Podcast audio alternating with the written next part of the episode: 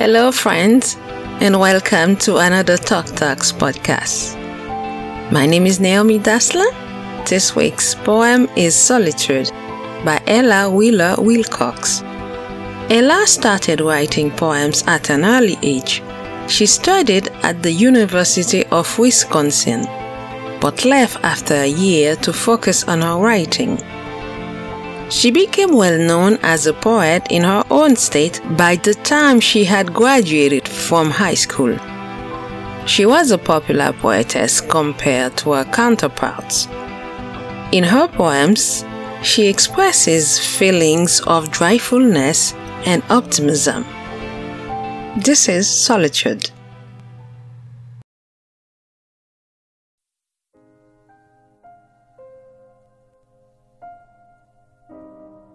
Laugh, and the world laughs with you. Weep, and you weep alone. For the sad old earth must borrow its mirth, but has trouble enough of its own. Sing, and the hills will answer sigh. It is lost on the air.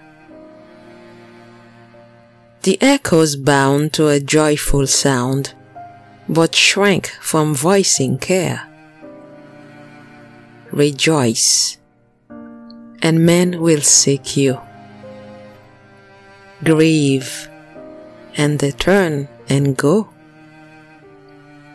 They want full measure of all your pleasure but they do not need your woe. Be glad, and your friends are many. Be sad, and you lose them all.